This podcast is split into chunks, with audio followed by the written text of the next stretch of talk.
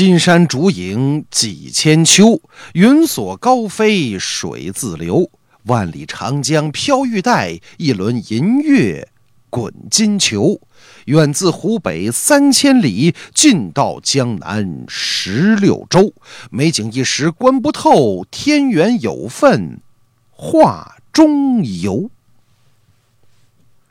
听众朋友，晚上好，欢迎您来到周五晚上的听书馆节目。咱们这个开馆时间呢是每周五晚上七点到八点。今儿呢，继续跟您讲讲《聊斋》的故事啊，《聊斋》的故事，好听的故事。今儿咱们讲什么呢？大家呀都看过电视剧《北京人在纽约》啊，看过吧？呃，非常精彩啊。那咱们今天讲的这个故事叫《山东人在北京》，啊，过两天就拍。要是真拍了，我就是编剧啊！到时候发了稿费，请大伙儿吃饭，反正谁去谁花钱。咱们闲话少说，是书接正文，讲这个山东人的故事。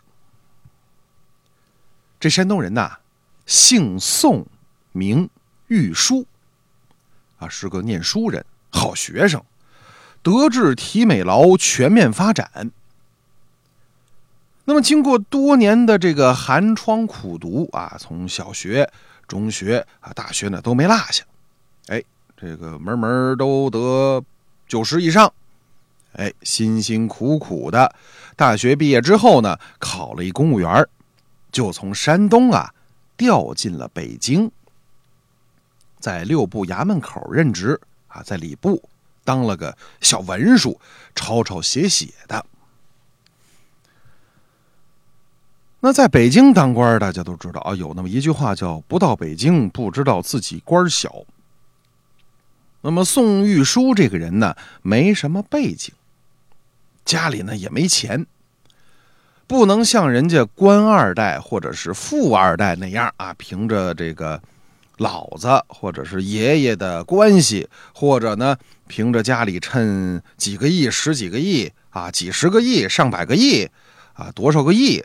哎，这个雄厚的资本往上爬，他什么都没有，所以啊，他只能是老老实实、兢兢业业的干活。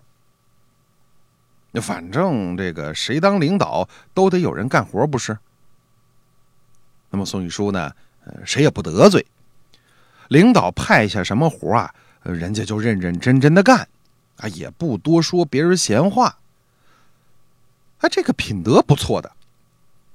大伙儿呢都不讨厌他，哎，就这么苦熬着，这一五得五，二五一十，三五一十五，哎，反正十多年过去了，总算呐，熬了个小官儿，就当了个科长吧，啊，就这么大官儿。科长是个什么概念呢？您听过这句民谣没有啊？叫做“部长一走廊”。处长一礼堂，这科长是一操场，啊，一操场乌乌泱泱的，都是科长，哎，就这么大一官而且呢，本身呐，这部委啊，它就是个清水衙门，没什么油水那就算是有肥差，也轮不到他，啊，所以呢，很穷。这平时呢，也不怎么吃肉啊，也不喝奶，一来呀。这个肉啊，奶的价格贵，经常吃呢吃不起。二来现在吃东西不放心呐，万一你碰上个瘦肉精、三聚氰胺什么的，吃出个好歹来划不来。所以呢，他们家也不怎么吃，啊，平时啊煮个鸡蛋就算过节了，这日子啊过得很清贫。以前呢，在农村老家的时候。啊宋先生，这个这亲戚朋友不少，啊，谁都有几个穷亲戚，不是吗？现在呢，大伙儿都知道他在北京啊当官了。老家的人朴实，才不管你当什么官有多大权力，反正你在首都当官还是六部衙门口的官那小得了吗？所以呀，隔三差五的总有人从老家来找他。求他呢给办点事儿啊，接济接济什么的啊，老家的嘛。那么这种事儿呢，在哪儿都少不了。哎，山东老家来了不少人。这宋先生啊，本来自个儿过得也不富裕，但这个老家的亲戚朋友来了，那总不好意思拒绝啊，把人家这个拒之门外，这不是老宋家的门风。而且呢，宋玉书这个人呐，好面子，哎，这个里子没什么，就好面子，这读书人的通病，哎，得讲究个范儿，是吧？不能这个丢了份，哎，就就这意思。那么原来呢，他住单位宿舍，后来呀，当了小科长。然后呢，又娶妻生子，啊，呃，把老母亲呐也从山东老家给接来了。这一来呀，人口多了，这宿舍里啊实在住不下；二来呢，这好歹自己是个科长，经常有落家的人来啊，总不能还挤在这小宿舍里吧？到时候乡亲们回老家一传扬，说：“哎呦，老宋家那小子混的不咋地儿，还在北京当官呢。”住的跟鸡窝似的，丢人。但是这个宋玉书啊，丢不起这人，所以呢，咬咬牙，跺跺脚，干嘛？要买房吗？不是，这北京的房价啊，太贵了，买呢是肯定买不起，但是啊，可以租，啊，这个租房市场现在是不错的。于是呢。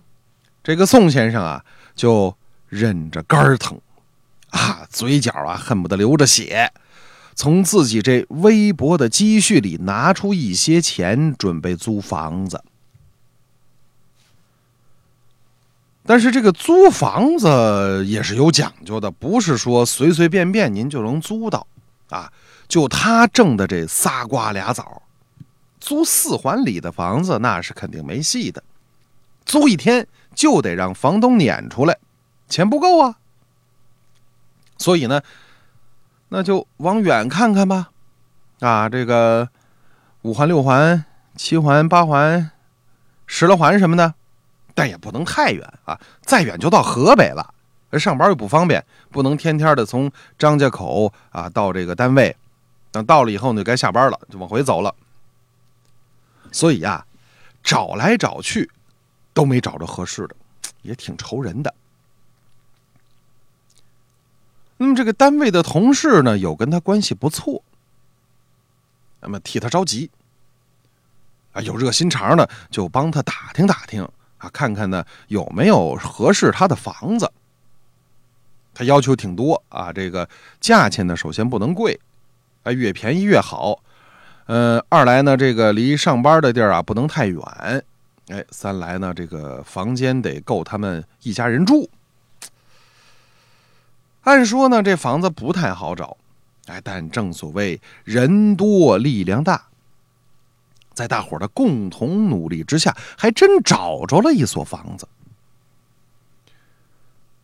这房子呀，不算大，一个小院子，啊，叫一进的院子。这么一进呢，就是一个院儿，这小院子。有四间屋子，一个正房，仨厢房，距离这市区呢不算太远啊，价格很便宜，基本呀跟白送的没多大区别。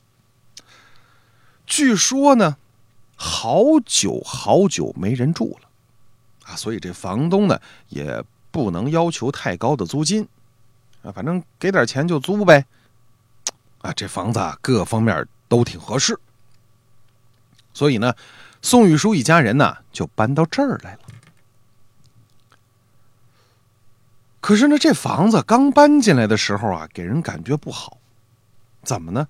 特别的荒凉，齁荒凉，比齁还荒凉，就跟野地似的。啊，到处啊破破烂烂的不说，院子里还长满了这齐腰的野草。